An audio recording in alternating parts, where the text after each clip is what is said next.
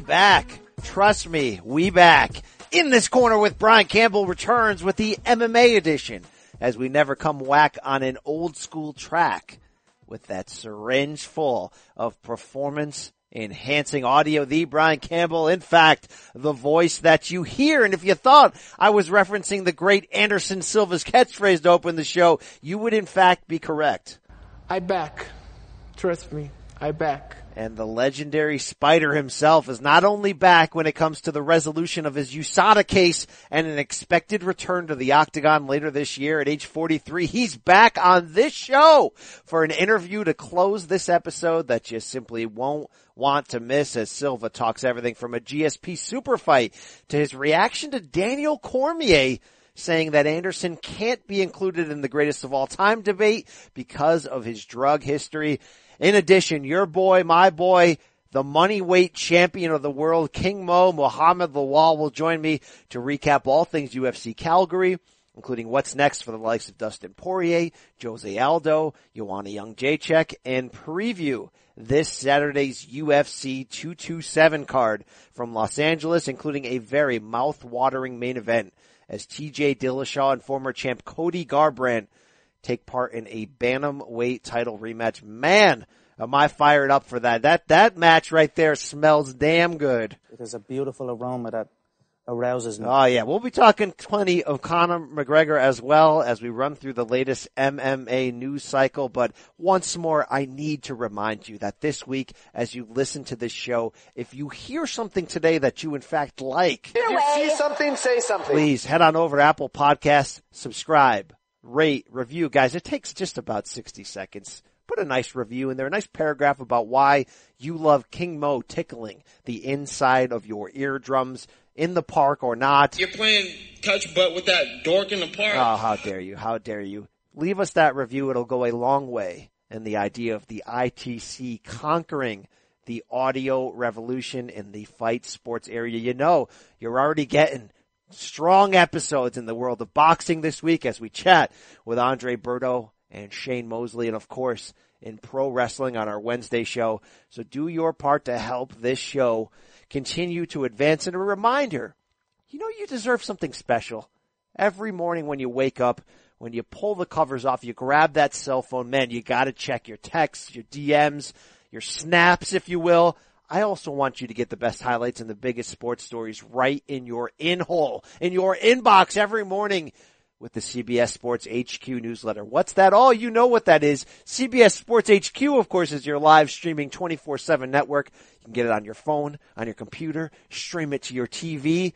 But now they want to give you that good stuff every morning in your inbox to start your day. Everything you need to know about sports, stories from your boy Big C, videos talking about the biggest fights and more across all sports. Just go to cbssports.com slash HQ daily to subscribe. I am fired up to give you this episode, man. King Mo, Anderson Silva, what else do you need?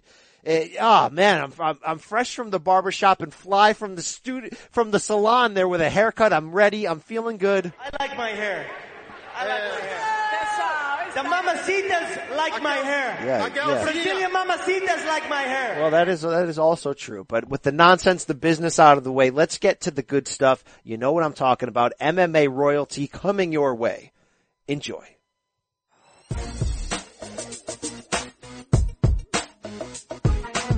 Oh yeah, we are back. You're listening to the Brian Campbell and King Mohammed. King Mo the Bellator lineal money weight champion. King Mo, it's another week in the life of MMA. We got fights to review, fights to preview, a lot of crap in between. How are you on this glorious Monday morning in South Florida? Uh, I'm great, man. You know, uh, looks like, looks like it's gonna rain again, like always. We're in hurricane season, so every day it rains, but it's all good. All right, you're you're are, have you are you a uh, conformed South Florida man? Is this your is it in your blood now, or do you feel like you're itching to get out? Uh, I I like it. You know what I'm saying? Uh, I'm not itching to get out because the weather's good. I wear shorts and t-shirts, 24 seven, 365. It's it's warm out here, man. All right, I could see you living in like San Diego. I could see the king, you know, setting up shop around there. San Diego, it's cool. It's it's cool. It's just kind of not much of a culture thing there. There's no culture there. It's like MTV. You know, everything is MTV. So I like it here. You see, it's a little different here. King Mo, before we get into MMA, your boy, he- heavyweight boxer Luis the Real King Kong Ortiz came back over the weekend in LA and served up a slice of uh, steal your soul from this uh, six foot seven dude Răzvan Cojanu. What do you what do you think about Ortiz's performance there? Oh, it was nasty. That right hook, straight left. Cojanu was trying to clown in the first round, but when he landed that that right hook, straight left, it was nasty, man. It was game over. That was devastating. He looks, he does, Luis Ortiz does look like the oldest 39 year old of all time. Last week I turned 40. I look about two decades younger than Luis Ortiz, but I'm gonna believe him. I'm gonna believe he's 39. I don't care if he's 48. The guy's fun to watch. I want to see him back in a title fight. Yeah, I have a feeling that he'll be fighting Deontay Wilder next. I, the reason why I say that is because you see him fighting guys that are tall. His, before he fought Deontay last time I was there in Miami, the guy he fought was from West Virginia or Virginia, I believe, West Virginia. He was six nine, and uh, Luis stopped him with a body shot or an uppercut. Fought Deontay, lost. This time he's fighting fight a guy that's like six six seven, six eight, and just like Deontay. You're doing it for a reason, and I heard that PBC or Al Haymon picked the opponent because Anthony Joshua might be might be. I have a feeling next year Anthony Joshua and Deontay will fight till the end of next year. Well, if you look at the, uh, you know, Dillian Whyte just won over the weekend, and that's Joshua's old amateur rival, and the guy who hurt Joshua in one of his early fights, and it turned into a brawl. He he won against Joseph Parker, so you have to believe if you're Eddie Hearn, you you have reasons to stay away from Deontay for a while. Although we woke up this morning to find out British promoter Frank Warren's trying to make a Deontay Wilder Tyson Fury fight. So there's a lot of mayhem coming in that division. It's worth watching indeed, King. I'm fired up. I get fired up about heavyweight boxing because we had too much Klitschko in the, uh, too much Klitschko on the timeline for about a decade there. No disrespect to the brothers, but it was a very boring decade in heavyweight boxing. You can agree with that. You have to agree with that. Yeah, because the thing is, like now, there's no one in control. It's a plane that's flying. We don't know where it's going to crash. We're just waiting for it to crash. Before, they had two pilots in Vitaly and Vladimir Klitschko. so they could be like, hey, we're not going to crash. We're going to fly to Germany. Fly to Germany. Fight there. We're going to fly to Russia. They fly to Russia. Fight there. Now, you know, they're, they're out. They got kicked out. They got, they got booted from the cock, you know, the, the pilot spot. And now, um, we're trying to find somebody to take control now. I hear you on that. Hey, if you if the Klitschko's had fought a decade earlier in the '90s when it was there was a gluttonous amount of active, amazing, brawling heavyweights, do you think they would have been as successful against the the prime Riddick Bowes and Vander Holyfield, Lennox Lewis, Lennox Lewis, uh, Mike Tyson, on and on? Hmm, I honestly think no, because there's one name you didn't mention. Ike Ibeabuchi. Oh my man, Would yes, have- the president. Was that his nickname? yeah, the the, president. pres- the president. Yep, the president would have smashed them. Like just too much power, too much volume, rock hard chin, I know. great will. Oh man, He was crazy though, and he and he you know and he went to jail for a long time for some bad things. It's too bad Yeah. because when that guy sent when he when he outpointed David Tua, it was like whoa, and then when he sent I think was it Chris Byrd he sent to hell with that Chris Byrd. uppercut, it was like yeah. this guy's for real. Wow, that was a good time. That was a good time. Those days feel like they're coming back just a little. But King Mo MMA this past week, UFC Calgary. I was fired up for this card, even though in reality, we're being honest, it's a three. It was a three fight card. The rest of the fights not much to offer you there. Maybe we saw a couple good finishes, but really, who cares? It was three fights. But those three fights pretty much delivered. Very enjoyable Saturday night. And by the way, it ended just in time to watch Mikey Garcia and Robert Easter. So hey, hey fight promoters, can we try to stagger a little? I love these 8 p.m. Eastern Fox start fights, but you predicted your boy, Dustin the Diamond Poirier was going to be way too much for Eddie. You even predicted he's going to one day be too much for Khabib Nurmagomedov. We'll get to that in a second. But in their rematch, Poirier second round TKO Eddie Alvarez. Your takeaways, King Mo. Uh, I'm gonna be real with you. That was a good performance by Dustin, but I give him a C. Ooh, why? You know why? Well, like he fought smart, but I think he could got him out of there. The first, got him out of there sooner. I feel like he gave up too many positions with the takedowns and got mounted against the cage, and he he seemed like lackadaisical. You know that wa- you know it was a good fight by Dustin, but he seemed like kind of too like too relaxed almost, like ho hum almost. If you watch him, like the the fire wasn't really there. But one thing I did like is when Dustin had him hurt, he didn't smother himself. At times, it seemed like he was gonna go get close and get in range to get clipped. but he kind of stayed composed. Um, uh, what I didn't like is when he, he a, a, few times he did fall in, but he was but he was act, he was active with his head. I wish he went to the body more, but he didn't have to because you know um, guy was dead, dead to rights. Hey, his jab though, Poirier from the southpaw stance, the boxing was on point because you saw. Yeah. Uh, well, he finished the fight with like a fuselage of like absurd knees, elbows, like forearms. But before that, when he really hurt Eddie, it was like a stiff jab and then like yeah. seven consecutive unanswered jabs. I liked his boxing there. I like how he worked in lead left hands at times and he used his youth, length, speed. He used all of his advantages and he didn't get into one of those Eddie Alvarez King of the Underground wars. Yeah, um, the, crazy thing is there are a few times where Dustin actually stunned, uh, um, Eddie Alvarez to straight lefts, a counter straight left. You know, um, I, I, don't know. It was a good performance, but I think that Dustin could have smashed him out sooner. You know, I just, he just seemed more lackadaisical. If you just watch him, he seemed more lackadaisical, but more than anything, that was a good thing because when he's fired up, you know, he could fall in and make some mistakes. Well, the, it's weird how this fight played out a lot like the first one in that the first round very tactical, but Dustin kind of controlled it. No one really had too many big moments, and then the second round quickly turned into fireworks, turned into mayhem. Poirier largely dominated, but Eddie had his moments where he turned the tide, and the, specifically when he when he put on the neck crank on Poirier, and then when after Dustin breaked out, Eddie has a dominant position. Dustin sitting with his back to the cage, Eddie on his knees on top. You're expecting the ground and pound, and just like the first fight, we have another controversial, dirty, foul moment when Eddie Alvarez drops that illegal 12 to 6 elbow, which afterwards, King, Mo, you watch the tape, there's somebody over Dustin's corner, over his shoulder, in Eddie's corner screaming, elbow, elbow.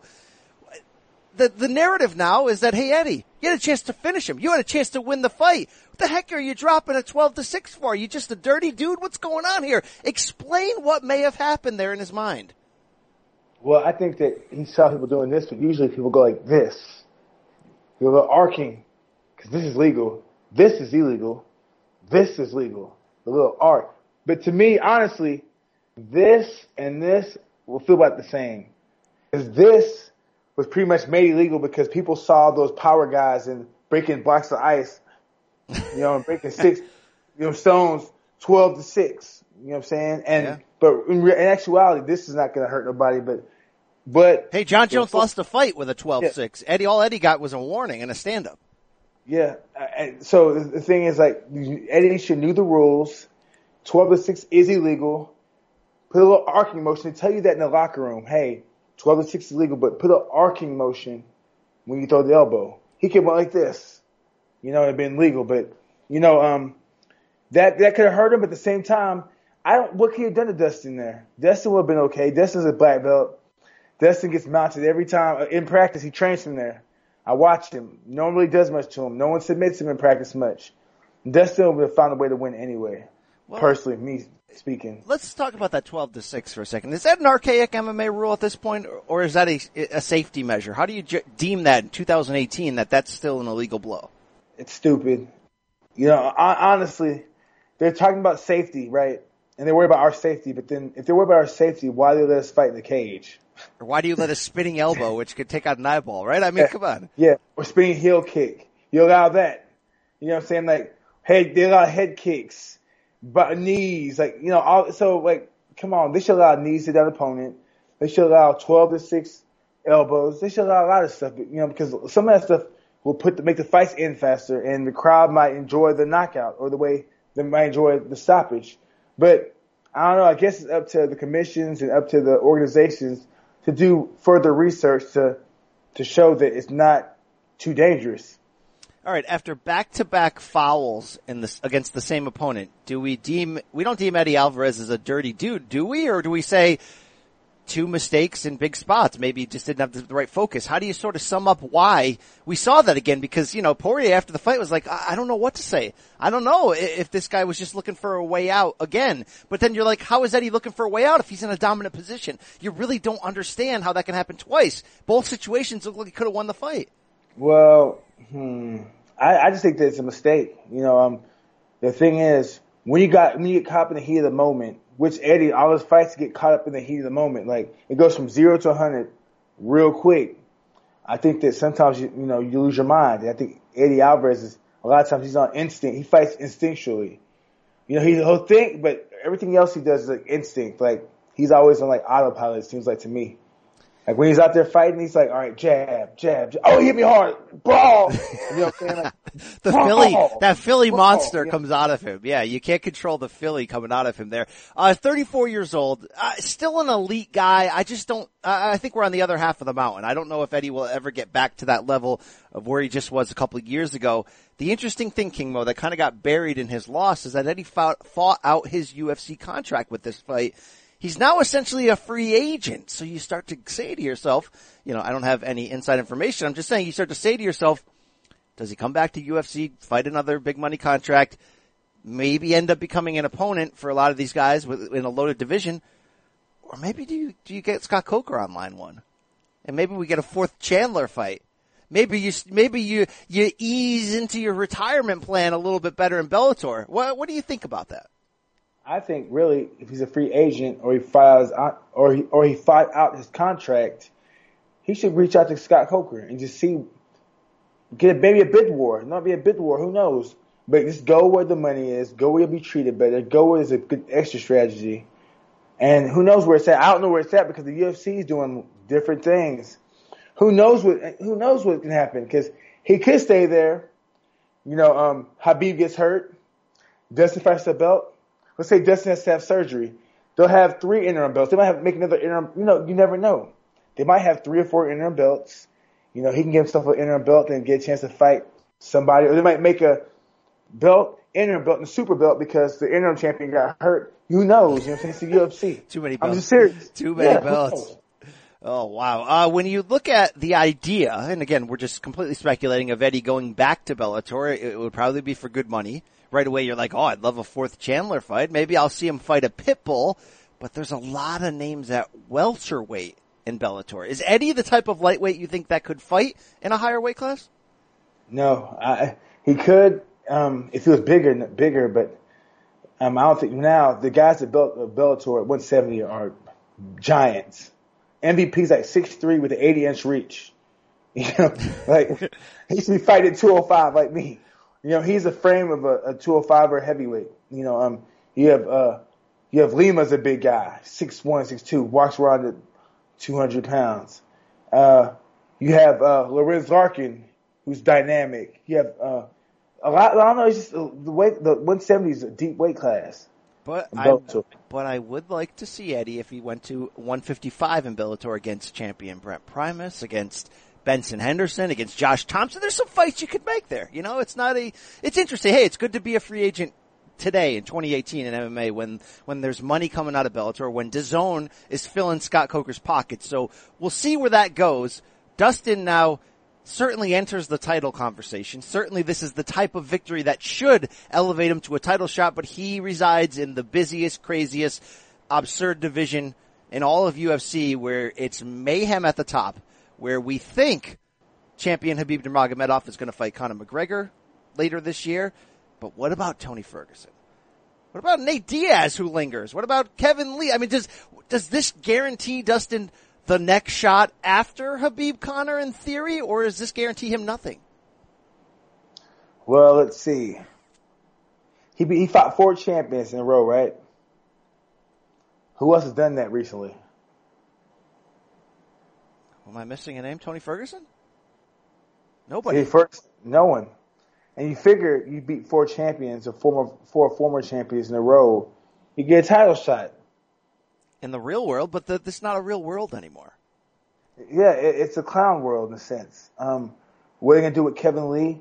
Kevin Lee got a title shot, but who did he beat to get the title shot? Granted, he's a great he's a great fighter. He deserved it, but like, if he deserved a title shot, I feel like Dustin should deserve one as well because Dustin, in my in my opinion, at 155, has fought a tougher resume than uh, than um, than Kevin. Oh, for sure. I mean, Kevin Lee was right place, right time. Al Iaquinta was certainly right place, right time for a title shot. So certainly Dustin could fall into one, but if everybody's healthy and everybody's in line, you know UFC's going to call up Dustin and say, hey, we kind of need you to fight Tony Ferguson first. And then, you know, then you're in a spot where you got to pull an Ortega and stand your ground and be like, no, I'm next in line for the belt. What else do I have to do? And I like that Dustin called that out in the interview afterwards. That he at least said, hey, Dana White, like, what else do I have to do here? Well, is Tony Ferguson? He's still a champ, right? The interim champ. Uh, is he? I, like the, the UFC is so corrupt with these clown belts that you don't really know if he's been stripped. First he was stripped, then he wasn't. Who knows? I mean, does the, we'll get to Colby Covington in a minute, but do interim belts even matter anymore? They never did, King Mo. They never did, but at the same time, they buy them the money for you if you're a champion. And at the same time, they can bring in bigger pay-per-views because they, all they do is champ versus champ, interim champ versus normal champion, champ versus champ, the biggest fight in welterweight history or the biggest fight in lightweight history, champ versus champ. Oh my gosh, it'll be amazing. And then guess what? People fall for it. Champ versus champ. But when it comes down to it, really, I feel like they should, if they're going to champ versus champ, let Dustin fight whoever for the belt. And then the when when Dustin gets the belt, he fights the other champion. I guess I don't know. Uh, they have it's, champions it's confusing. Too. I, if I'm Dustin, I just kind of linger. I watch what's going on, but I stand firm on what what I've accomplished, and I try to just stay healthy and stay in line because you never know where, where it's going to fall to you right there. King Mo in the co-main event. We'll we'll talk more about lightweights in a minute in light of what's going on with Conor McGregor, but I want to get to the co-main event. This was a an exciting fight. Holy crap! Jose Aldo walked through the fires of hell, which is the unloading barrage of punches from Jeremy Stephens to finish him via first round TKO. And you saw the legend, by the way, 31 years old. Yes, he's a legend, an all timer there in Jose Aldo celebrate like, like he had won the title for the first time, crying, dancing, smiling, running in the crowd to, to, to hug his wife. You know what I took from this King Mo? That the same doubts we had about Jose Aldo coming in, he did too. He had it about himself. I don't think I felt this good watching somebody win a fight in a while. It just, you had to like what you saw there in terms of seeing him turn back time a bit and slow the roll of maybe Jose's washed. Uh, Jose looked good, but I didn't see the time be reversed. I saw him get touched a little too much. I saw him react weird to shots. I saw him, like, you know, I don't know it seemed like he was doubting himself. I could see him getting range because I watched him train with Mikey Garcia, Robert Garcia uh, and Oxnard, and I saw some of the skills once he got relaxed. But when the fight started, he looked tentative. He looked stiff. He looked concerned and worried because when because when um there are times that when uh, Stephens tried to make the fight a firefight, Jose backed up. But then when when Stephens took the lead and was ahead and uh, was kind of ahead in the card, Jose was like, all right, you know what? I'm coming forward. I'm going to throw heat. And that's, and that's what he what did against Holloway, by the way. He went, especially that rematch. I mean, he went out on his shield. He was like, all right, I'm just going for it. Reckless almost. He did it in this fight and somehow it worked perfectly. Like you saw, Stephens was the guy who lit up Jose with like really clean shots, uppercuts, the type of shots that end fights. And then once Jose made that decision that I'm just going for it, suddenly it's Jeremy who, see, I don't know if he shot his load or whatever. Suddenly it was Jeremy who was like looking weary. He was cut. Like that's the guy that just landed six unanswered shots and now he's the one backing up. Uh, it was like one of those manly moments where Jose went all in, like in a poker game and, and, and he had the better stuff. Yeah, Jose, really when it came down to it, like Jeremy threw a lot of stuff and he wasn't efficient with what he's throwing. But when Jose, when it was, when it was his turn to take over, I noticed he looked cleaner he looked sharper, and his shots honestly look more like this. Re- repeat that. We just had an audio issue. His shots look like what? Okay, it looked like Jose's shots, his cleaner shots were, were affecting him, affecting Jeremy Stephens more than Jeremy Stephens' shots affecting Jose. True. Jose's shots, when Jose took the shots from Jeremy Stephens, they didn't hurt him, but Jose looked like he was worried, like, oh, oh, oh, okay. But when, when Jeremy Stephens took the shots, Jeremy was like, "Whoa, okay, wow, okay, let me back up. That was a clean one." And that okay. was interesting because Jeremy was the guy who on this show last week who's like, "When I touch people, they go to sleep." You know, I I, I lay out MFers. Yeah, and he, the thing is, he didn't land clean enough because the shots he landed, Jose Aldo did a good job on the on the cage, like you know, rolling with the shots. You know, what I'm saying slipping the shots, and Stephens was missing. He landed a few shots, but even the uppercut he threw was caught. Jo, uh, Jose Aldo's boxing defense was on point in that situation. It, it, I, you could tell that once he got settled in, the technique that he was he learned and he worked on came to the top and showed showcased itself. That's a fair point. You know, for as much as Jeremy Stephens was evolved, and we said, you know, a former caveman who's kind of looking like a title contender, when the stuff hit the fan, Jose relied on the technique that got him there. Stephens got a little bit wild and reckless. Maybe, maybe ran out of gas in a, in a, in a quick moment there. And then look, that finishing body combination punching. I mean, that, that was like a boxing match type left hook to the liver. Set it up with a right hand to the side, comes back left hook to the liver. That's about as nasty a shot because Stephens is a tough dude. You saw him grimace in pain. He looked like Arturo Gatti in the first Micky Ward fight, right? Like grimace in pain, bite down hard, but could not survive it.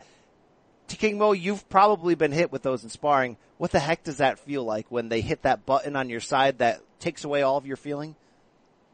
Uh, it's hard to explain. Your body, your body seizes up. You can't breathe. You still can't breathe. You're spitting out, slobbering, sweating, and you're stuck. You just can't move. It's the worst feeling because you're froze. You're frozen in time. Like you're paralyzed. You want to move. As a matter of fact, the, a great example is when you watch De La Hoya when he fought Bernard Hopkins. Yes. Bernard Hopkins him with that chopped liver sauce punch right in the liver, and, and you saw De La Hoya crumble, hitting the ground, like just in, in pain, looking up, wanting to get up, but he can't because your body just locks up on you. The body shots.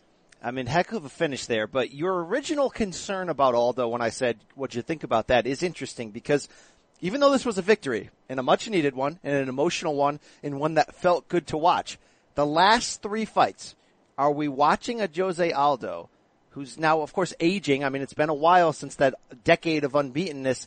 Is he devolving into a brawler at this age? You know, Jeremy Stephens on the show last week said, Aldo never evolved. I think I can pick him apart. Are we seeing a guy who maybe that's true, who maybe got away with one here against another brawler, but has a lot he needs to work on if he's going to come back to the title level. Hmm, I think when it comes down to it, his technique is there. I think he might need to switch teams and get get a fresh look because he's been with Nova União for so long. So he might need to like, just go you know, go to go to Marky Garcia, go to Holland like he's been doing more often. But I, I don't think that he's devolved. I think that what's happening is people like, you know what? Jose Aldo's technical. He's very technical, but you know what? If you make this into a firefight, we can get him out of there. Well, now I think Jose Jose I was like, you know what? These guys think that they can just go out there and put pressure on me and make it a firefight and me fold fold and you know and, and fall apart. I'm gonna show them I can be technical and I can brawl with the best of them. You know what I'm saying? Because when he fought when he fought Jeremy Stephens, he did brawl, but at times the brawling looked technical. You know, like he threw combos. Like he wasn't like, huh, he jabbed one, two, you know, he threw right hand, left hook, or right hand left, left uppercut, but he was mixing it up, mixing it up. He was throwing not wild, but he was throwing heat, but it was clean heat. I like that. I like clean heat. I like like, that. like clean coal. All right, it's crazy in MMA, boxing, you know, any of these combat sports where craziness can happen. How one second, one moment can can turn somebody's career around. So I want to take you back to December twelfth, 2015, UFC 194. Jose Aldo gets knocked out in 13 seconds by Conor McGregor, one of the most iconic moments of this era, King Mo. But if that left hand from Conor had not landed, what do you think the rest of that fight would have looked like? And it's a larger question of where might we be today had that fight looked different? What, do you remember where you were at coming into that fight? Did you think that was a Jose Aldo victory coming in? Uh, I didn't even, honestly, I didn't even watch it. Because I, I, I, I, I had a feeling like I was like, I just didn't want to get caught up in the whole hype, so I was like, you know what, I'm gonna catch it, you know, right, right, I'm gonna catch it right after, um, right after it goes, right after it goes on, like, like right when I, right when I see the results on, uh, ESPN, I'm gonna go check it out myself because sometimes what tends to happen is you get caught up in the moment and you, you just worry about the fight itself. But I wanted, I wanted to go back and see everything. So I watched the walk in, I watched the, watched him call his name, and from what I saw, everything looked normal. But when he went out there, now, when, when, when the cage closed, you could see that Jose Aldo didn't take Conor serious. You can see that he kind of thought it was a joke. He's like, I'm gonna go out there and just run right through him because, you know, I'm Jose Aldo. And Conor had something ready for him. And that was a straight left moving backwards. Yeah. Jose Aldo came with a, uh, a left hook from hell with no setup. And Conor was like, nope, not today. Boom. Good so night. It's crazy to think because what that crazy finish robbed us of is finding out a fight, the answers to a fight that we had waited so long to finally see of what would happen X's and O's chess match when you match up their skills. Like, what do you think would have happened had Aldo not come in and was, and was ready to get into that 13 second firefight. Did he, would he have had the technique to, to outpoint Conor or was Conor always going to end up getting to that chin? It's such an interesting debate. Well, well, personally, the first, with Conor being the bigger man, the first, if it, if it, if it was going to end in the first round, it would definitely been Conor. Con, the first two rounds, Conor, because Conor's so much bigger and he's pretty, pretty, pretty accurate, precise. But if Jose Aldo would have had a chance to make it a sprint in certain spots and a firefight in certain spots, and like you know where you where you, you, you turn you know you know when you turn the hot water on and you turn it off, turn it on. If Jose Aldo would have had a chance to make Conor stop and go or be hot and cold, he would have gassed him out and possibly stopped him. Wow. That's what I'm thinking. Because Conor, the pressure, when you put pressure on Conor, you make him fight. You know, stop and go. I think that's the best way. Where if you just stay, if you if you're just there and you just try to put pressure on him, he's so long, he'll step back, he'll hit you with something. But if you can put pressure on him, and stop and go, it'll bring up the anxiety where he's like, ugh, relax, tight, relax, tight, relax, tight. And next thing you know, you gas through anxiety. That's what happened when he fought Floyd. When he fought Floyd, Floyd did that to him. Hey, Nate Diaz kind of did that to him. Yeah, Nate Diaz did it to him, yeah, especially in the first fight. The first fight, Diaz did it to him to a T. Even the second, let me be real. Let me be, let me be real. The second fight, I thought Diaz won that. I thought Diaz did the same thing because there are times in the fight where you can see Big John step again like, hey, I'm about to stop it because Conor is just covering up. Oh yeah, end of that third on round, I think it may have been. Yeah. Where I was like, it's over, it's over, but but he but he survived and advanced. All right, King Mo, we'll see where where Jose Aldo goes from here. This is featherweight is also an interesting division, being that we don't know when Max Holloway's coming back. You kind of feel like if he doesn't come back soon, could we see Ortega Aldo for a interim or full title? It, it's not insane, right? Uh, I, I don't know. I, I personally, that's a good question. Uh, ah, that's a good question. Hmm. Because really, you have you have uh, 145 Moicano's there, who's a good fighter. Renato Moicano. 145 is, is you know 140. You talking about 145 is pretty deep weight class. I don't know. I, if I No one them, I else would- is, is worthy though. And I say that because Frankie Edgar coming off of a loss. Stephens just lost. Cub Swanson's not right there. Emmett's coming off of a loss. Chad Mendes is just finally back. You know, Moicano, Bektic, there's not like guys that are in line like at lightweight where you're like, I could, I could see a case for six guys needing a title shot right now. Yeah, yeah, yeah. But really, what they should do is um, have fight, keep on fighting it out because right now, if you just have, if you're just like, you know what, let's do um, let's do Aldo versus um, um Ortega. um, Vega, um, Ortega. Say Ortega wins, then who's next? We're gonna wait, wait for Max Holloway. It's a fair point. Uh, you'd only do that for the full championship if Max Holloway can't go and they strip him, but that's a messy situation. We'll see how that plays out. But hey, Jose Aldo had a moment. Hey, by the way, someday, King Mo, you know I love old guy fights. I love old guy fights. Someday I think we're gonna see Conor Jose too when they're like 40 and 38. And it'll be like a fight that I'll be jumping through the roof to see. We're gonna see that slop fest down the road. I can't wait to see it. Anyway, women's strawweight battle. My favorite division the champ, the former champ, Joanna champion, Jedrzejczyk, came back, bounced off, bounced back from the two defeats to Rose Namajunas, takes a three round unanimous decision from Tecia Torres, save for the final 10 seconds of round two.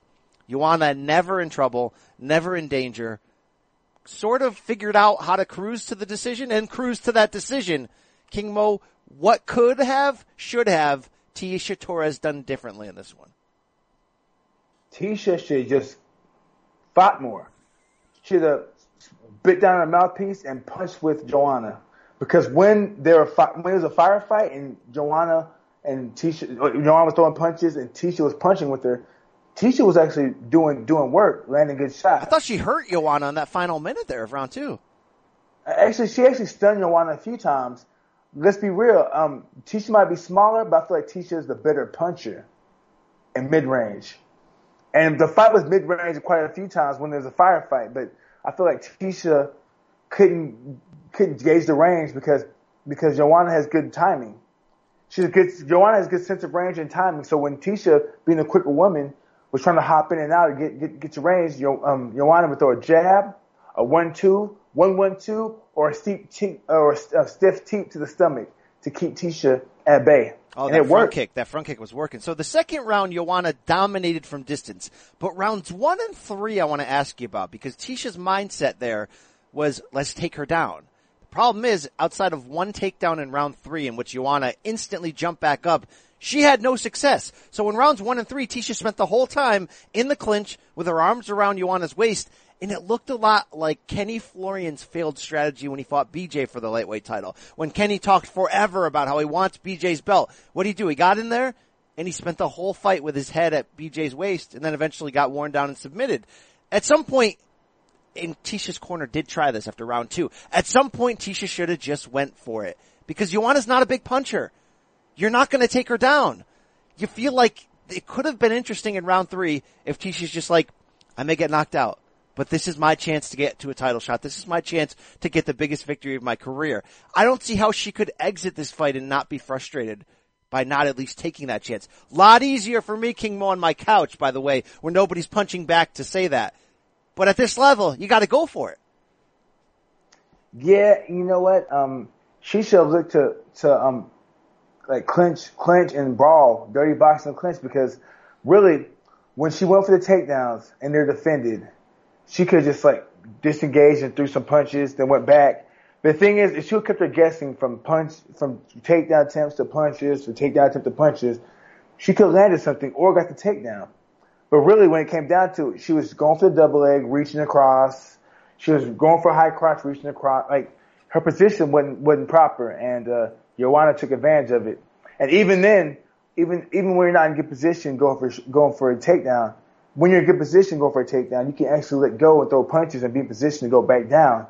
But Tecia was kind of in not position to do anything but to get the takedown, and that's what hurt her because she pretty much handcuffed herself when when it push came to shove.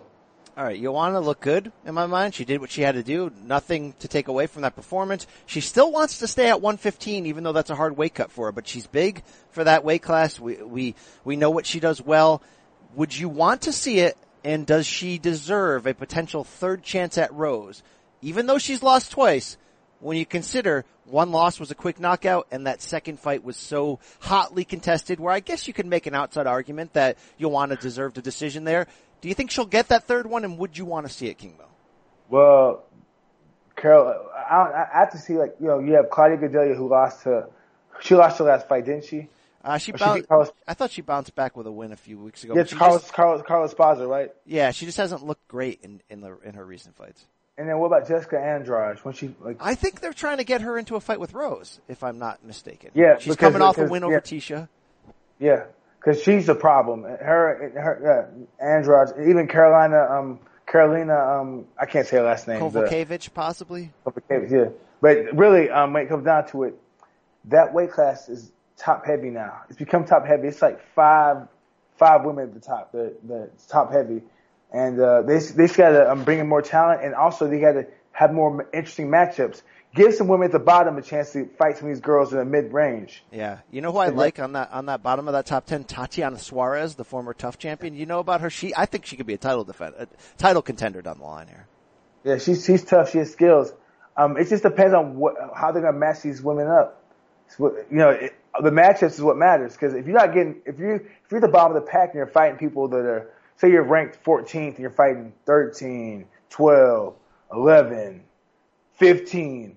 Well, try to get you uh, eight, nine. You know what I'm saying? If you can get 10, try to get you one of them to get ranked. Because then when you see starting people people starting to move up in the rankings, you can make it. We can make more interesting matchups.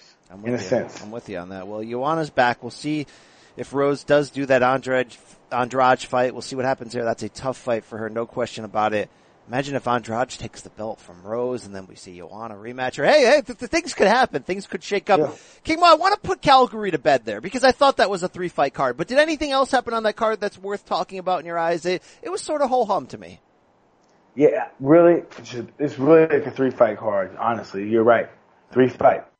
All right. Well, It's weird because back in the day when we did the UFC, there were no undercards really, but the main cards loaded. in the, in the late '90s and early 2000s loaded. Like we could name, oh, so and so's fighting. Oh, why so and so fighting the undercard? Because I mean, their names. Now it's like, who? What? I'm with you. Huh? I'm with you on So- that.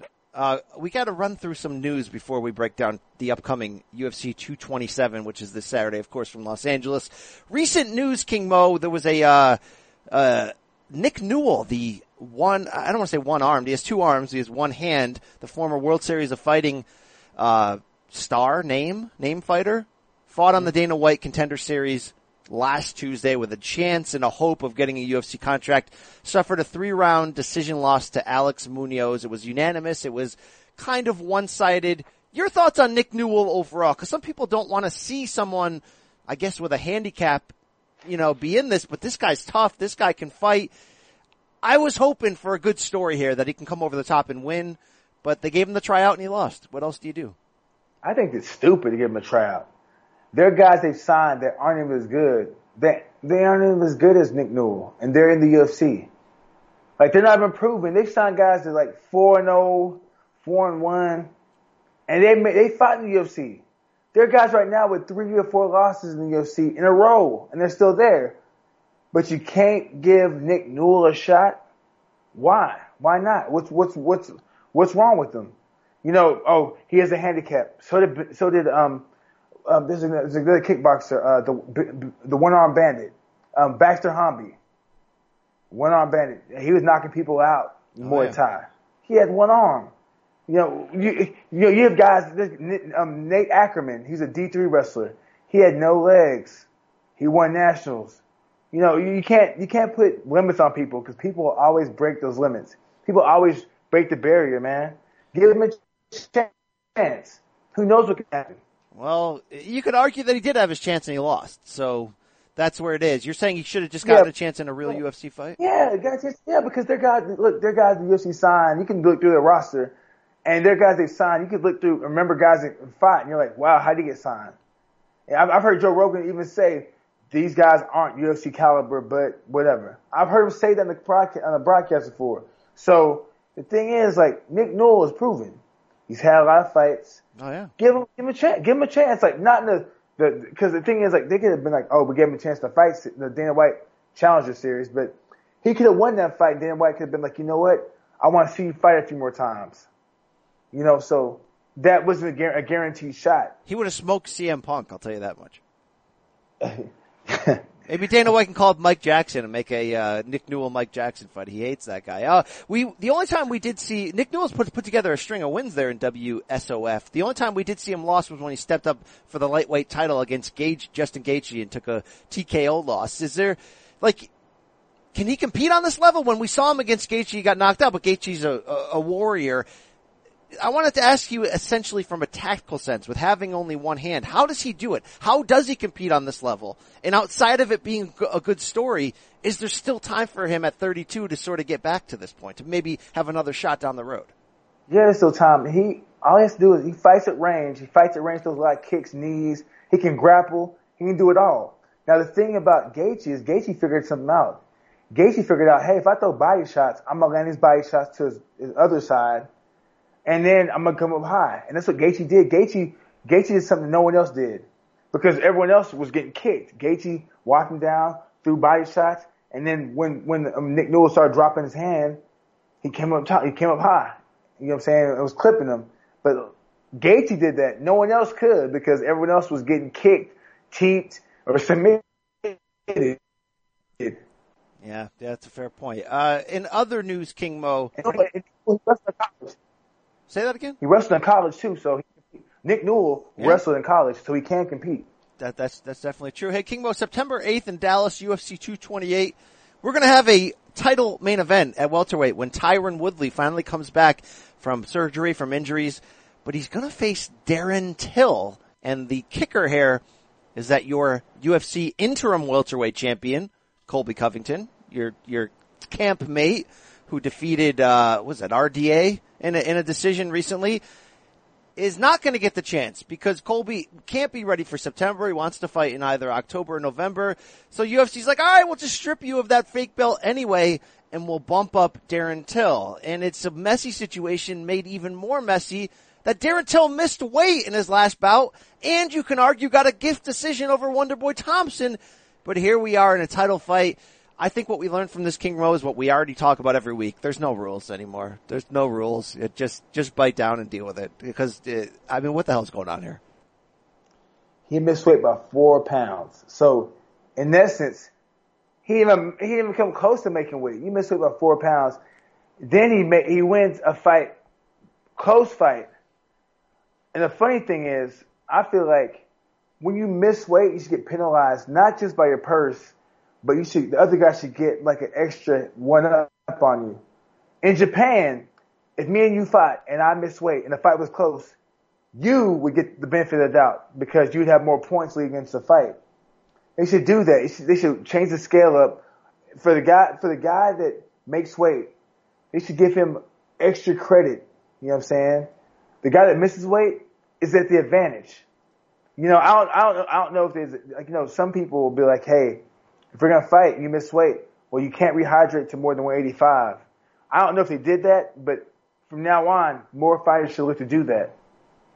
It's it's crazy that that I mean it, it, you add this to the recent sort of obvious criticisms of UFC how Brock Lesnar could come back from a failed steroid test and get a title shot how uh, Conor McGregor could get you know slap on the wrist and nothing else for his actions in in Brooklyn in April and probably come back to a title shot very soon so it's tough uh, in the whole Colby situation it's kind of hard to do the whole man Colby got screwed because Colby never should have been fighting for the interim title in the first place when he fought RDA. It's like we didn't need that interim belt. We knew Tyron Woodley was going to be back in two months. Ah, that's just that's all I got for you. Ah. Well, well, the thing is, the thing is, think about this. They did that. Let me tell you something. on. They did that. They they did that pretty much just to sell pay per views. Hey, title shot, title fight, and now they're like, well, hmm, how'd it sell? not that good. Well, could, could Colby fight in, in, in six to eight weeks? He can't strip him because the, the, the pay per view he was on didn't do that good. Where if it would have done good, I feel like they'll give him more time to be like, okay, you know what? You're not feeling well. You need, you need surgery. We'll give you time to heal. But when you get back, you retire in Woodley in New York or wherever, or, or wherever they're in California or Vegas, wherever they're going to fight at. But I don't know. I, I, I have no idea what they're going to do. I feel like Colby versus Woodley will be the biggest fight they could possibly could have made in 170.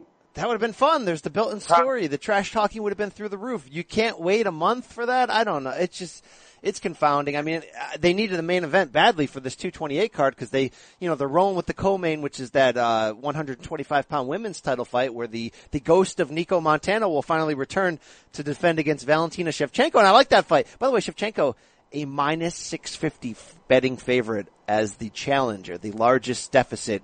Montano, the underwhelming champion, a plus 475 underdog. That's an interesting betting line. It just goes to show you what happens when you rush a title belt and all the mayhem that goes with it. They needed the main event. They got it. Give me a 30 second answer on this. Can Till beat Woodley? I don't think he will. No. All right. You heard it. You heard it right here, guys. That's, that's where it's at. Uh, speaking of Conor McGregor, he accepted a plea bargain, King Mo, in his late July Brooklyn court date. In interviews with his manager, Audie Attar, it's essentially that he's free to return. No further damage outside of what, a fine, community service, all of that, anger management classes. But from the UFC's perspective, Dana White standing firm. No further issues. We're gonna roll out. Now everyone's waiting for Khabib Conor McGregor, which has the potential to be the largest pay-per-view in UFC history, no question about it. It's a grudge match. It's a great fight stylistically on paper. It's the former champion who never lost his belt against the new champion. Everything about it's perfect. When do you think we'll see it? Because McGregor's management is saying, we hope it's this year. It comes down to the money, comes down to the deal. Could be October 6th in Vegas, could be November 3rd at MSG, could be New Year's Eve, could be Super Bowl weekend when do you think we see this, King Mo? I don't know. We won't know until it, it gets signed. Um, I, I, have no idea. I, will be honest with you. Like, to me, it's kind of like, like the Pacquiao Mayweather situation. It's gonna happen, just don't know when. So I'm not gonna really try to like dwell on it. Um, I don't, I really don't know. I, I, I don't know. You don't sound don't excited about this. It's, this fight's not moving you. That it seems. Yeah, it'll move me more once I see Conor actually speaking, doing interviews with the UFC microphone, if the UFC micro, the UFC logo on the microphone, because you know, like you might talk about doing it, but so far I, I see no action. I just hear talk. I want to I want to see Conor say Khabib's name, be like, "That's the fight I want." UFC, let's make it happen. If, if I hear that, there's more believable. But I haven't heard that. Have you heard it? I, maybe I'm missing something. I have not heard Conor really mention Khabib's name in any sense. No, I've heard Khabib to Conor's name a lot, but nothing in response. Conor's manager did say that's the name we're looking at, though. So here's the uh, subhead the, that no one's talking about that we used to talk about before this Brooklyn incident, and it's this. Conor McGregor made $100 million to box Floyd Mayweather.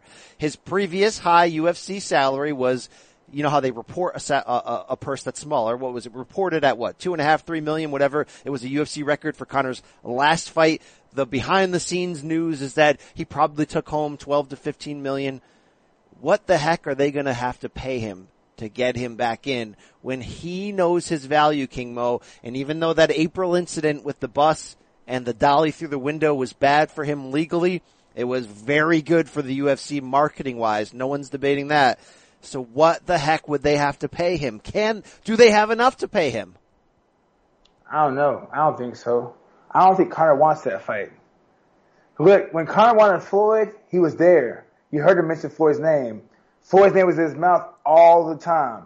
Every interview, Floyd, Floyd, Floyd. Even, even before the fight, when the fight was just thought about, he mentioned Floyd's name like clockwork.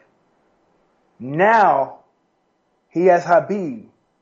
I have yet to really hear him mention Khabib's name. Be like, Khabib, you're next. I want you. I'm gonna knock you out. All that trash talk he spoke about Khabib. Like, I well, he did attack him with sound- a dolly. That does, that's a statement, right? You throw a dolly through a window at somebody? Yeah, but the win- window was probably probably tinted, so he probably just threw it at random people. Did it come close to Khabib? No, it hit random people. Everybody else on that card was taken off the card, but Khabib. Yeah, You know I mean, saying? that's true. And, and, and the thing about this, they were in Khabib stepped to his homeboy, Artem, and grabbed him and spoke to him. Slapped him. I don't know what he said. Slapped him, yeah. Treat him like a little boy. Let like, and then nothing happened to him. You know, like what, what Conor came with his homeboy and, threw, and broke glass on a bus. I don't think, like, I, I think Conor might want to fight if he gets paid, but I don't think the motivation to fight is there unless the paycheck is high enough. Um, because the thing is, if they're gonna pay him high enough to fight Conor, I mean to fight Khabib, I feel like it'll be a cash out. Because I feel like I don't, I don't think he thinks he can beat um, beat um, Khabib. I think I think I think he feels that he can stop it with one punch if he can land it. But if the, the if the fight goes to the ground, he knows it's over with. So he's like, hey, most fights go to the ground. You know what? Cash cash me out. If I fight Khabib, cash me out because you know, say I lose, So I he still says come to them, you know that this is going to move 2 million pay-per-view buys, so Yeah. give me that guaranteed 30 million and let's move on. And get, but guess what? Let's move on. Then he'll, come, he'll probably come back six months later, eight months later, like, hey, I want to fight Diaz. I want Yeah. to fight Nick or Nate. So he'll come back looking for big money fights. It's sporadic times where the It's UFC needs a big star. Interesting theory there, King Mo. Hey, Daniel Cormier this past weekend was on the Calgary card as an announcer, and I thought he did a great job in that analyst role. But he mentioned afterwards to the media that he's still on pace to want to defend his light heavyweight title before this calendar year ends and wait out Brock Lesnar's return. The problem is, King Mo, Gustafsson's hurt. There's not a lot of sexy names. He did mention uh, Latifi, who called him out recently on social media. He mentioned Anthony Smith, who took the ghost of uh, Shogun Rua the week before. He mentioned uh, who's the third? Corey Anderson. These are names that are not moving me. These are names that seem to go against what DC originally said when he said, "I'm only going to defend that belt in a money fight." Uh, do you think he'll just come back then and just go through the motions and, and just beat down one of these dudes and take the money home?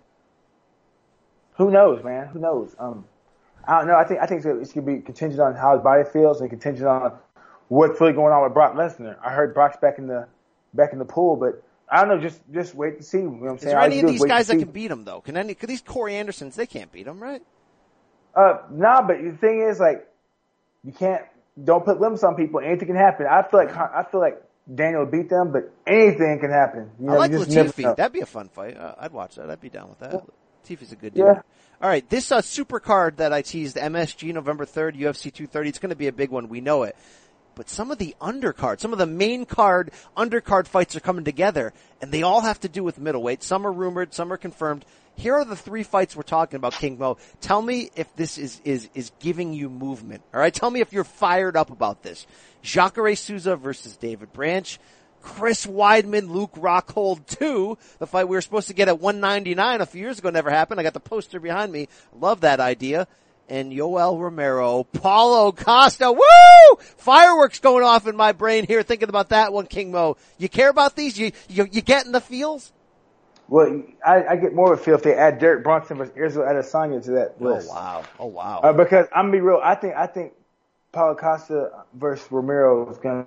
I, I don't think.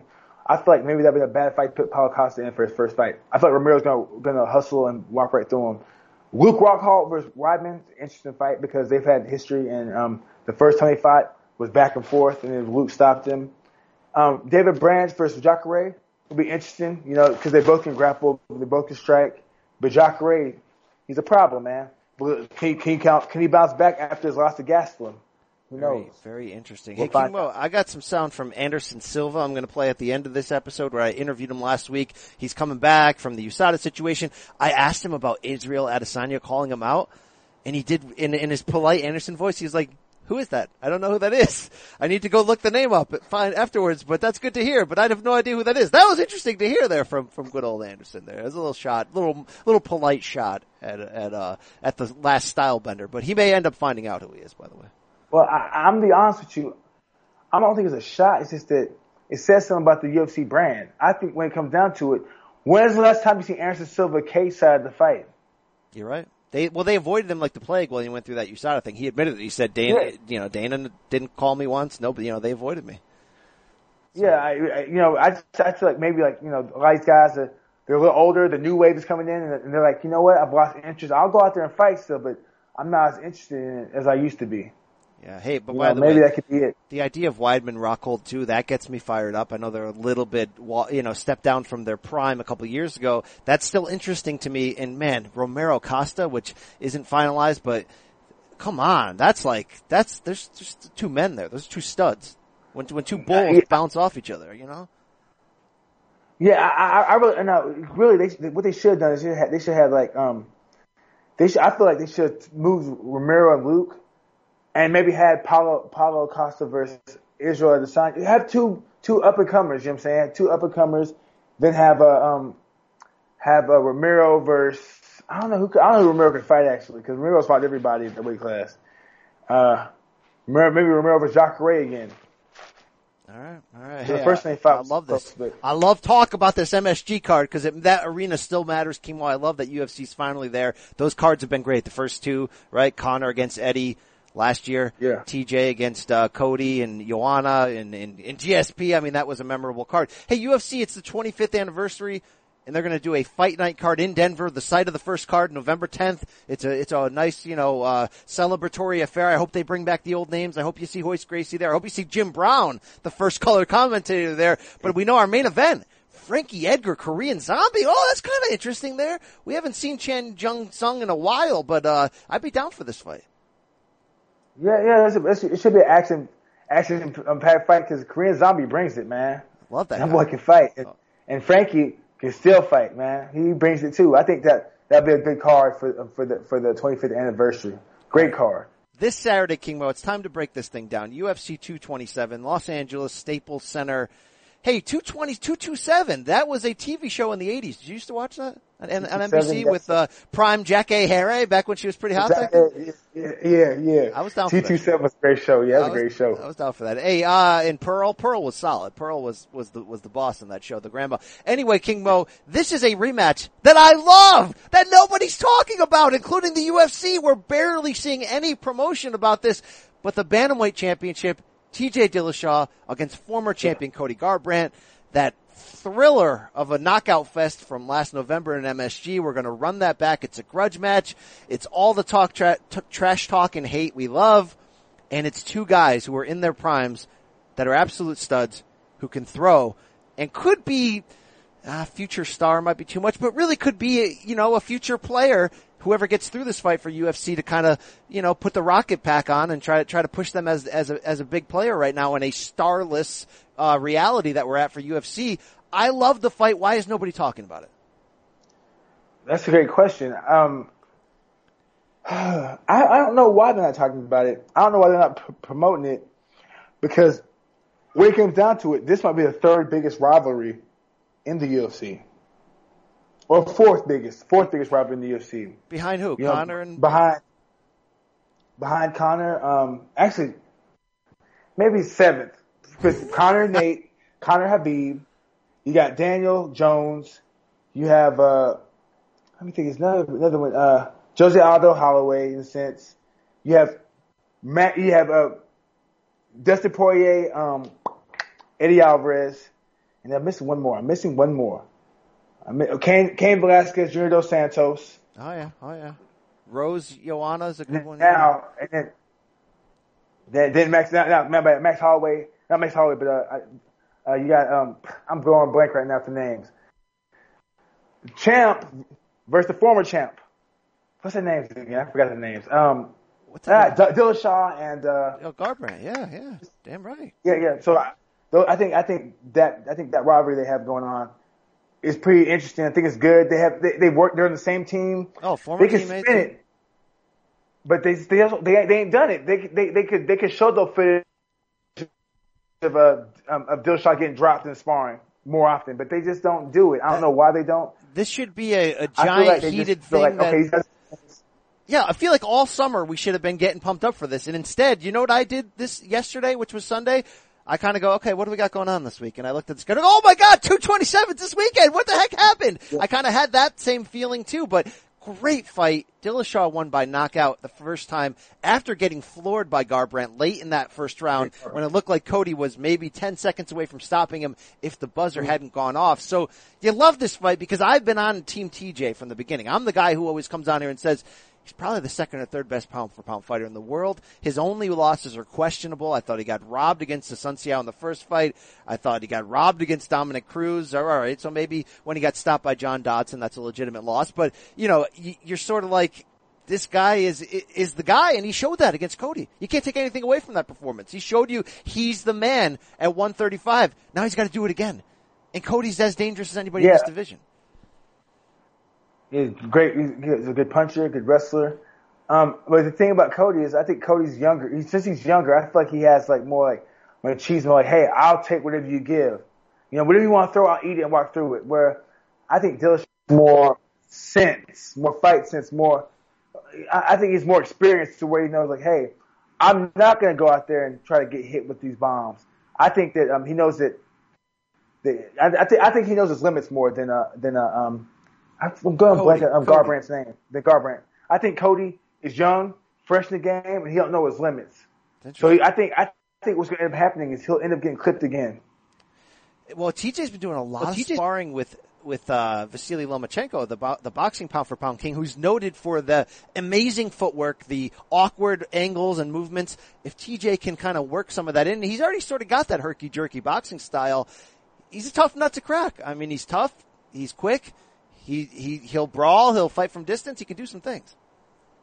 Yeah, um, the the Lomachenko stuff will definitely help him, especially if you spar Lomachenko in the cage. Because when you when you when you spar boxers in, in a ring, they're at home. But the moment you fight, you spar them in a cage, it's a little different. So have, their movements, are, their movements, they have to make the movements work because there's no true angles in a cage. It's a circle. So if if I'm pretty sure, you know, um, um, Dillashaw and, and Lomachenko have been working that, you know, working on things out in the open. But if he can get Lomachenko's movement in the middle of the in the, the middle of the ring, if he can get that movement down, it's going to be a long night for Garbrandt. Interesting. It's been I, a long I like night. Garbrandt better start throwing kicks. I think TJ wins a five round decision here.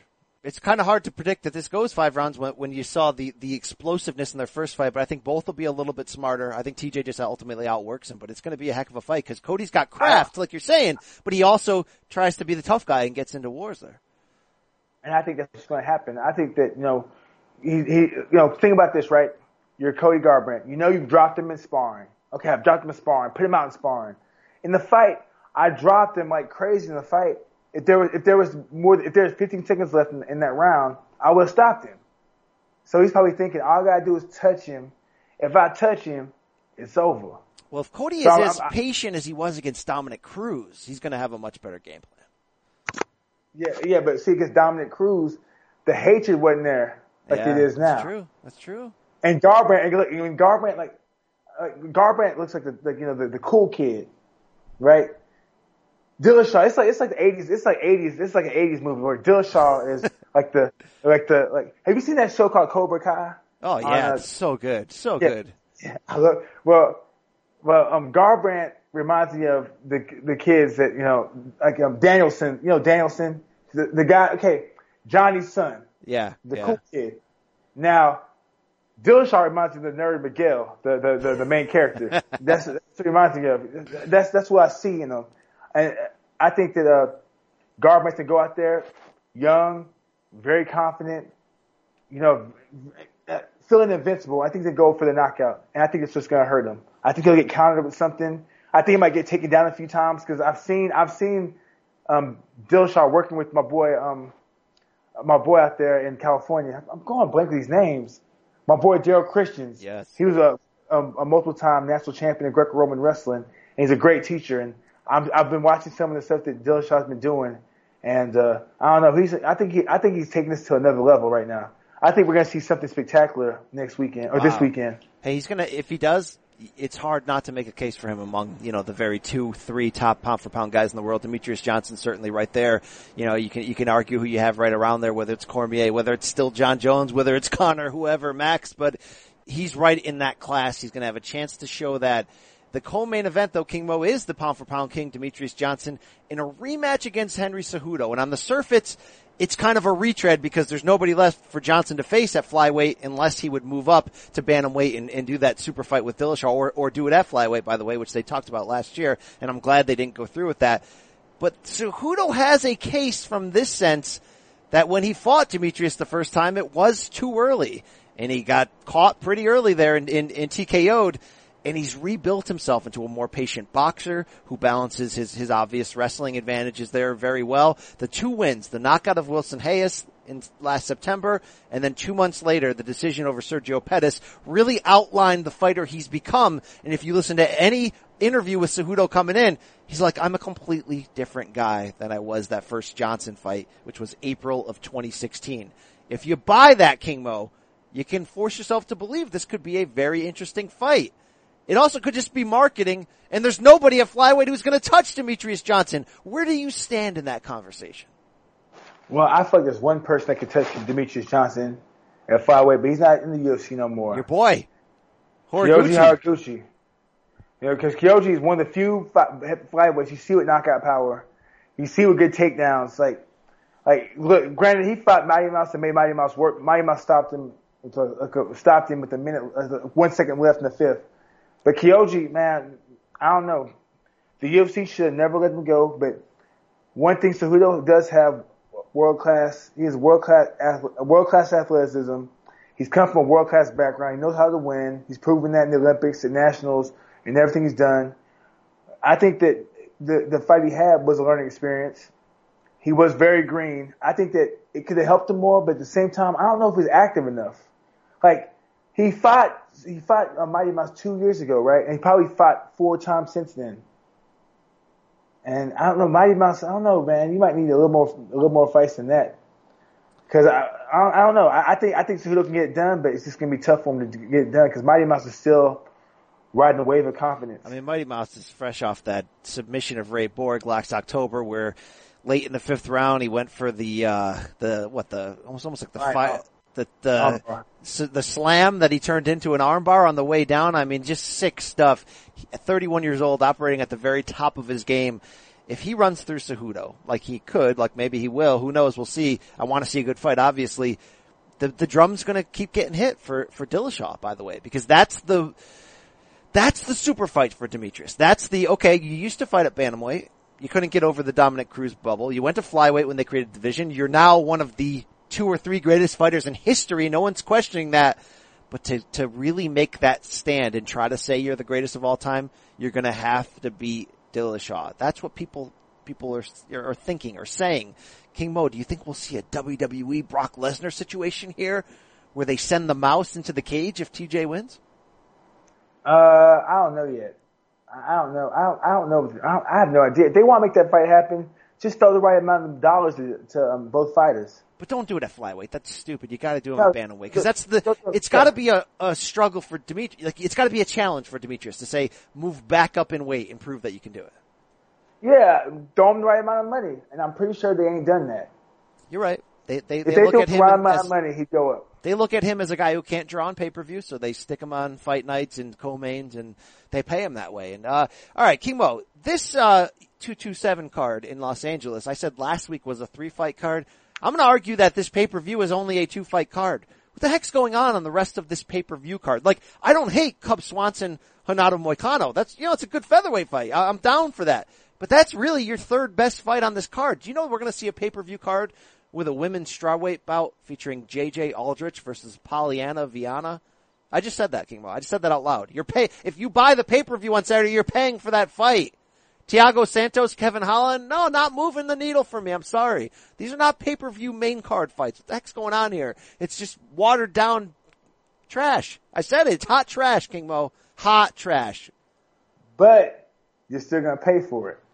Well, my my employers will, okay? But uh, you know. I, I mean, I don't. is- it's gonna come down to fans, fight fans of all of us, to to boycott bad cards.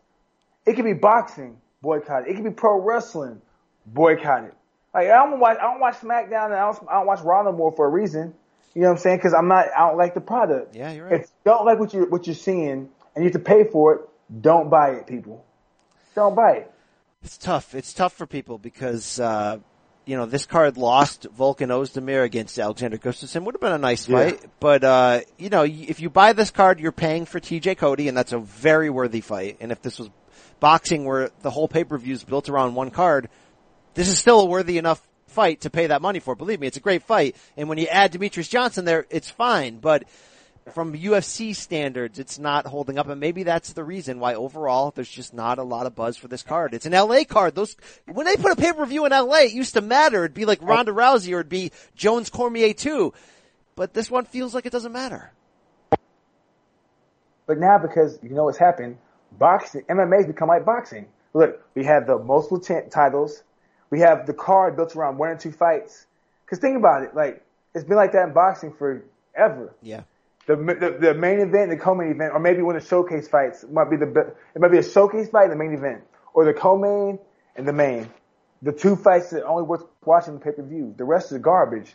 You know what I'm saying? That's how MMA's become. MMA's become the main is good or the co-main or a showcase fight and the co-main or main. It's like two or three fights. For, for- before it used to be four to five solid fights. You know- now it's two to three solid fights. I, you're 100% right. You know what's going to have to make the change, you and I, when we start our promotion called hashtag old guy fights, we're going to give the pay-per-view all killer, no filler, five dominant fights of old guy names squaring off. We're going to do, what should, how should we amend for old guy fight? This was, by the way, I'm stealing completely from Vitor Belfort's idea of a legends division where you do two minute rounds, but I mean, we'll get Chuck Liddell and Tito Ortiz involved. What do we do? We'll, we'll, we'll, we'll make the gloves a little softer. We'll do these little things to help the guys, but we're going to give you fights. We'll get, uh, my boy, what's his name? Uh, uh, Mayorga. We'll get Ricardo Mayorga back in the octagon. We'll do some fun things. All right. yeah, we could do, we could do Melvin Manhoff as Vitor. Oh yeah, come on, come on, love that. You know what? In honor of UFC one, we'll bring back Royce Gracie. You know, I mean, maybe I'm stealing Scott Coker's uh, game plan here, but good stuff there. Hey, I'll, Art Jimerson. I'll get one glove. OG. King Art Mo, Jimerson. we're, I'm, I'm about to toss to close the show with an interview I did with Anderson Silva last week about coming back. But before we throw to that, do you have any thoughts on Anderson Silva coming back at 43 and what type of fights he should be looking for? What should happen next? We touched on this last week, but he's serious. He's ready to fight. He's eligible in November. Give me one opponent. Give me one name that makes sense. I think he should fight another striker. I think he should fight pure strikers.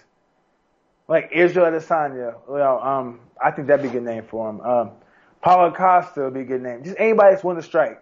No, no, give me, don't no young names. Give me old guys. Give me all old guys. King Mo. Hey, I, I, I, don't know his contract situation. I think he's got a couple fights left, but I'd like to see him in. Bellator. Imagine Anderson and Bellator against all these names. Imagine King Mo, Anderson Silva at light heavyweight. Come on, I'd be down for that. But but right now in the UFC, uh, there's no names for him to fight really. GSP, I guess, is the only one that would really make sense. I mean, I'd, I'd watch a Vitor rematch in Bellator. I'd watch a third Chael fight in Bellator. That'd be sloppy, fun stuff. Imagine, imagine Anderson Silva against Fedor. Is that even possible?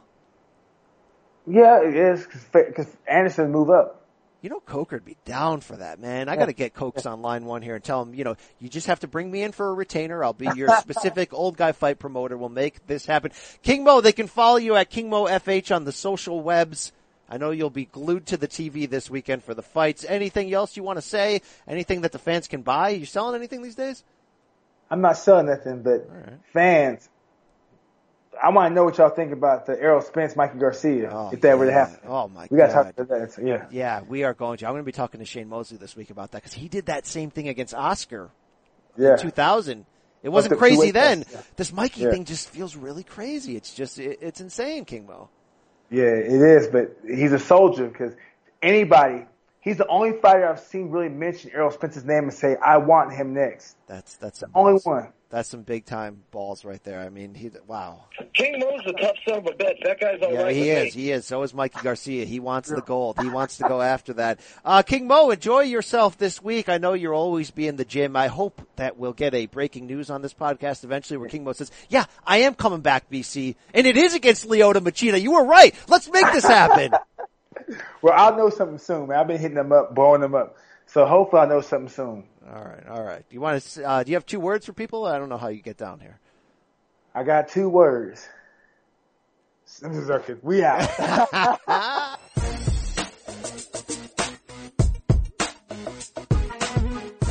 Anderson, four years ago, you made the very famous video. You said, I back. Trust me, I back. And we love that moment. Are you saying that again right now? You know, I haven't been working hard to come back,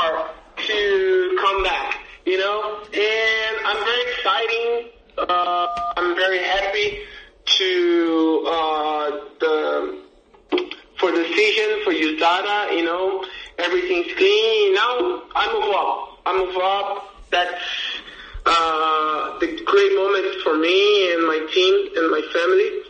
And, um, yeah. You know, I'm back. you know, was it a, how really, I want to guess I want to ask is how relieved were you to sort of get this off of your record? Because people started to say, oh, he's just a cheater.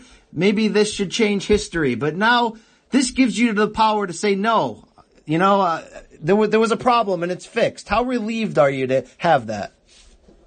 No, I'm I'm very relaxed now because uh, I never lied uh, to my fans and my partners and my family, and that's the point. That's more important for me. And um, yeah, I move up now.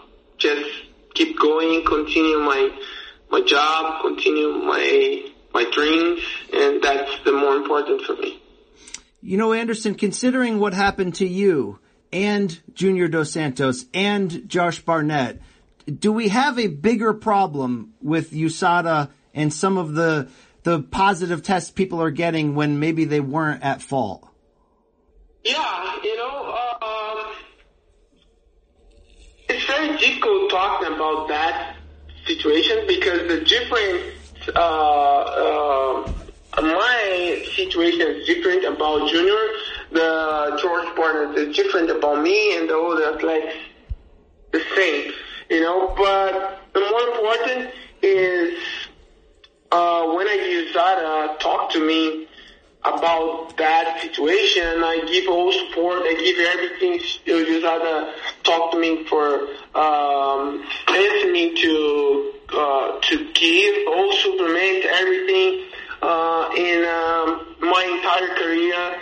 I give everything, you know, about the supplements, uh, I use it, I not it, and yeah, now everything's clean, great, you know, and uh, yeah, I'm I'm happy, you know. I I I need to say thanks for USADA because uh, give me um, the the all support too, and uh, pass everything to USADA, I collaborate to USADA, and um, I'm happy now, you know. For sure. O- over this past year and a half, when you haven't been fighting, was there ever a thought in your mind that maybe you would never fight again? Or were you always ready, no matter what, no matter what age, that you were going to come back and fight again? Yeah, you know, um, fight is staying in my blood, you know, in my heart too. I love martial arts and yeah, um, I come back to fight, you know, I just, I have a different, uh, um, um, I have a different uh, planes. I have different jobs now. I have my clothing line. I have uh, uh, my projects about the movies, and but yeah, I love I love fight. I love UFC, and I hopefully I come back to fight uh, soon. What type of fights are you looking for? Because you, you don't have anything to prove historically. So what type of fights interest you nowadays when you think about coming back to UFC? I don't know. I just, you know, uh, um, I just continue. I, I, I try. I train every day. Um, I'm working hard, and um, you know, I don't know. So it's very difficult because in, uh, in the same question you, give me after that, he, I'm very scared for don't don't come back to fight. But now everything's clean, everything's um, um, uh, perfect, and um, you know I'm very excited for back. And I don't know who's are back to fight, who's my next opponent or not, but uh, yeah, I'm I'm I'm training hard, and let's go see. Anderson, are you more interested in trying to fight guys who will get you back to a title shot or trying to fight other big names where you can do big time pay per view fights that the fans get excited for? That's a good question. And that's the question I go talk to my team now. Uh, after that, um, and uh, let's go see, you know, because um, I like pushing hard my mind and my body for challenge. But let's go see. You know, I, I like to to fight in my class. I like to to sometimes uh, take the super fight. You know, but doesn't matter happen. Trust me. hmm Did you happen to read the headlines, Anderson, where young fighter Israel Adesanya he wants to fight you really bad? What was your reaction to that? Uh, I don't know this name, this guy. I don't know who is this guy. I'm so sorry, but uh, I don't know. I go check, but that's good. You know, that's that's good. I don't know who this guy, but uh, um, you know, now I just stay my focus and by yourself with me and my family and my team and my company. And let's go see. I don't know who's this guy, but uh, I go check and I'm back to talk to you about that.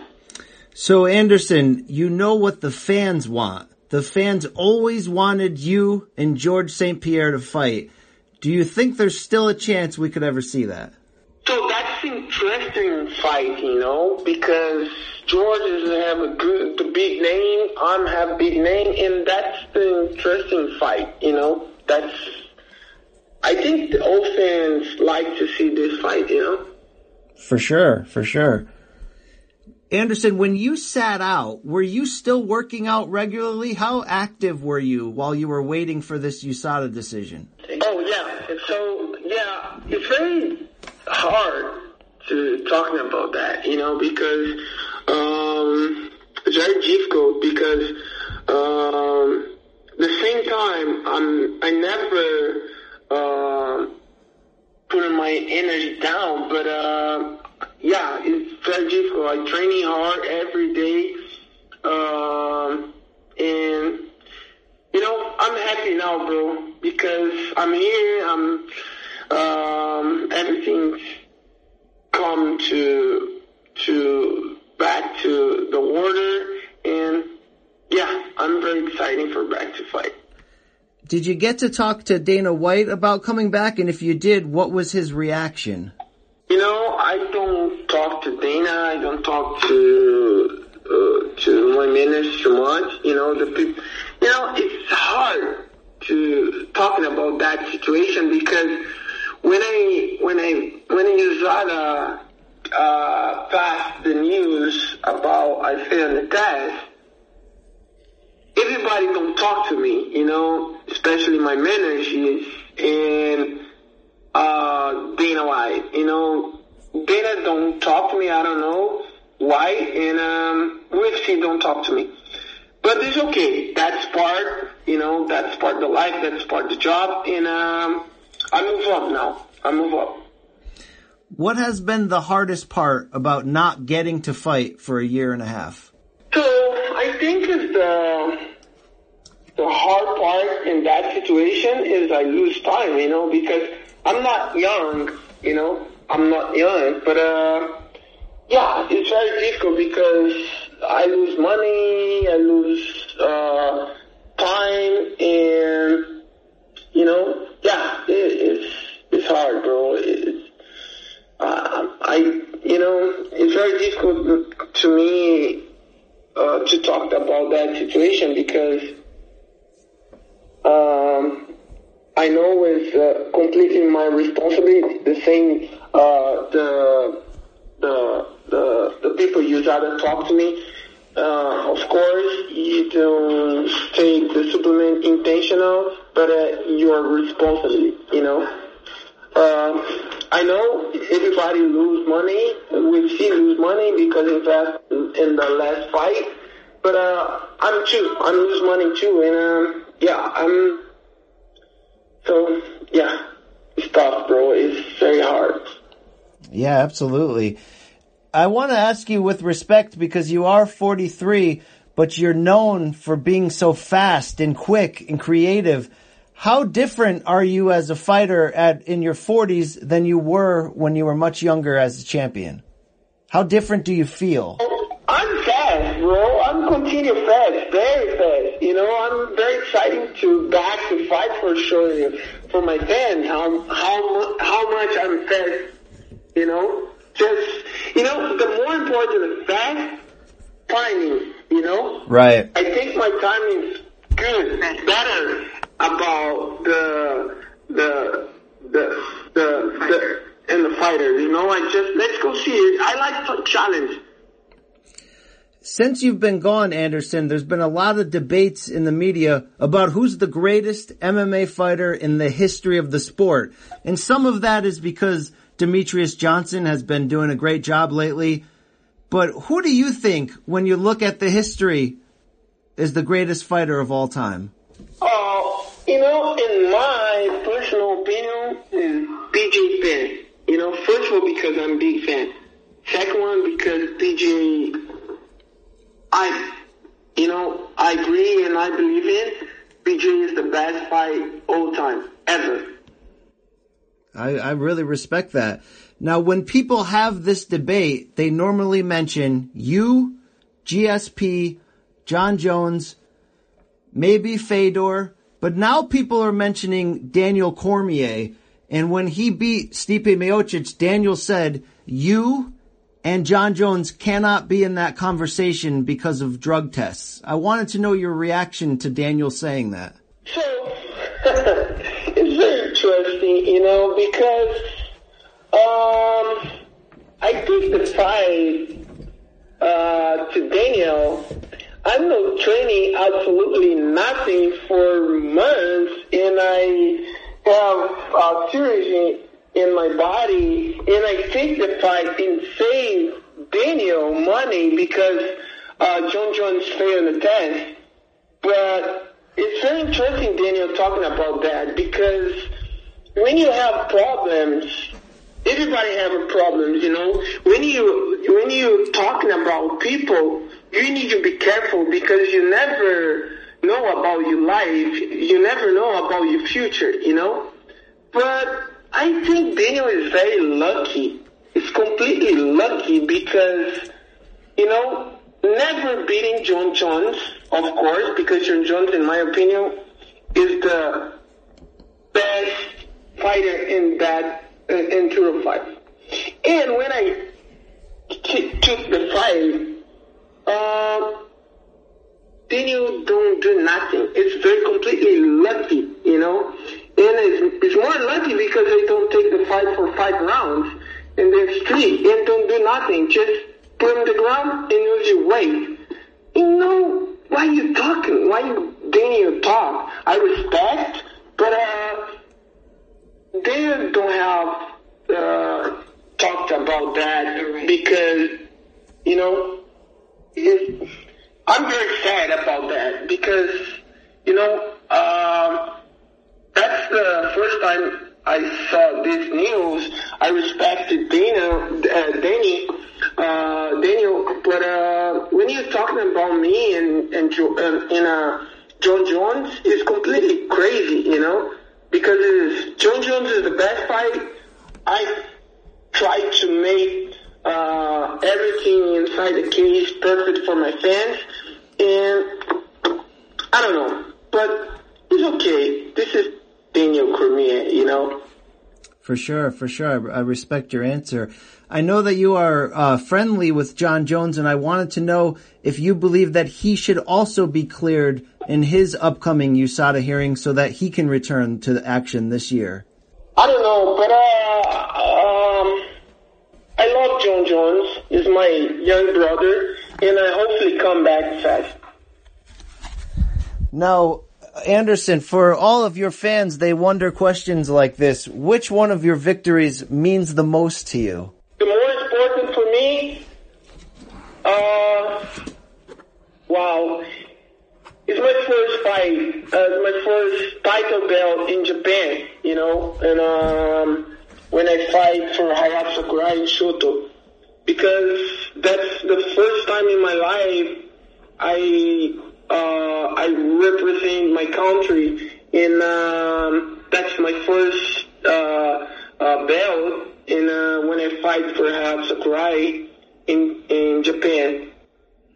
Oh, that, I remember that fight. That's wonderful. And which one of your performances do you think was you at your absolute best? And I will offer, Anderson, when you fought Forrest Griffin, it was like watching a video game. So that's my pick. But which performance were you at your absolute very best? So for me, I think my perfect performance. I don't know. I have the one, but uh, uh, me and Chael, the first fight is amazing because I heard my my reads in the training, and the doctor say you, you can't fight because that's very dangerous for you. I don't I don't give the the okay for you fight. Don't go because it's very dangerous. And you know I, I know I'm stupid. I take the stupid decision and I fight for um um Chael. And that's amazing fight because Chael uh beat me five rounds in the last fight I just um shut him out uh Chael, that's the the grace in my in my life. You know, that's the great mom- memories for me. Especially Chael is a good fighter, is good wrestler, and um, you know, yeah, that's for me is amazing fight in UFC. Great, great answer. The, the I have older ones, but that's is very incredible.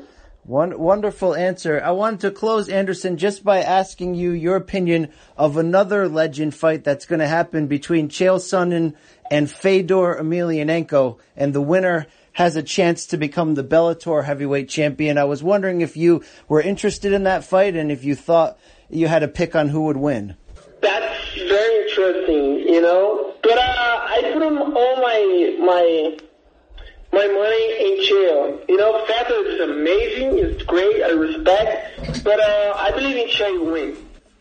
All right. Hey, Anderson, I wanted to thank you so much for answering the question so honestly and giving me the time. It's been a, a, a pure pleasure and I really wish you well on your comeback and I love it when you back. Trust me, you're back, buddy. Right.